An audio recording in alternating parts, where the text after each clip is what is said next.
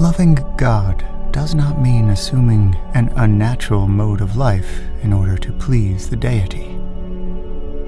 Dear one, as you seek higher spiritual paths, you must allow yourself to lead a perfectly natural life, entering into all the occupations, recreations, and pleasures that you may see fit. Be free to choose and neither force yourself into things nor away from them. Do not imagine that a stern, serious expression is more pleasing to God than a smiling, cheerful face. Just be natural. That's all. Those who feel the love of God flowing through them are apt to be of a happy, cheerful disposition, radiating sunshine everywhere. You need not be afraid to laugh and sing and dance if you feel like it, for these things are all good if we use them and do not let them use us. Let us enjoy the sun, the rain, the heat, the cold. Let us delight in the plain, the mountain, the sunrise, the sunset. Let us enjoy to the full the things of nature. The closer we get to God, the closer do we enjoy the things of nature. Let us lead the natural, simple life. Let us make the best of everything and turn everything to good account. Let us be sunny. Let us be sweet. Let the keynote of our life be joy, joy, joy. The true lover of God is an optimist.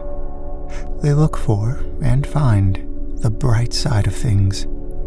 They are able to extract sunshine from the darkest corner. They walk through life with a smile, a cheerful song, an abiding faith in the Absolute. They love all life and carry a message of hope and courage and a helpful suggestion to all. They are broad and tolerant, merciful and forgiving, devoid of hate, envy, and malice, free from fear and worry. They mind their own business and grant to everyone the same privilege. They are full of love and radiate it to all the world.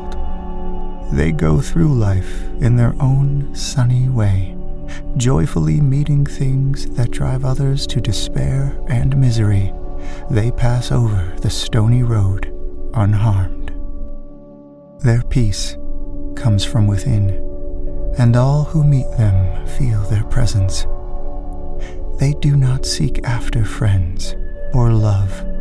These things come to them as their right, for they attract them. They are as much at home in the tenement of the laborer as in the palace of the wealthy. Both places seem as home to them, and their occupants, on a level kin to both saint and sinner, are they, and they love them both, for they feel that each is doing their best. They look for the good in the sinner rather than the sin in the saint. They know that they themselves are not without sin, so they cast not the stone. The outcast recognizes in them a friend. Those who have passed through the fiery furnace trust them and are not afraid, for their understanding is evident. They, being near the sun, know that it shines on saint and sinner. They feel that when God withholds his sunbeams from his most disobedient child, then may humanity withhold its love from the most degraded sister or brother. They do not condemn. They do not attempt to usurp God's prerogative. They work and work well. They find joy in their work. They like to create things and are proud of that desire, for they feel that it is an inheritance from the One, the All. They do not hurry, nor are they rushed, for they have plenty of time, all the time there is, for eternity lasts a long time, and they are in it now.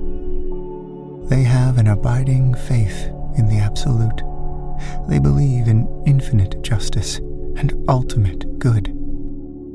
They know that the Father is near them, for they have felt the comforting pressure of the unseen hand.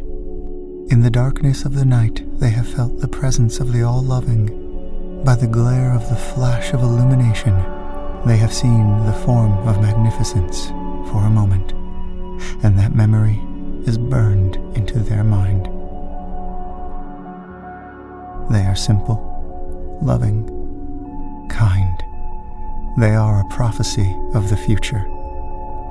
If you would be like them, if you feel the call, do not resist, but answer cheerfully. I hear, I obey, I come. When you feel the impulse, do not resist.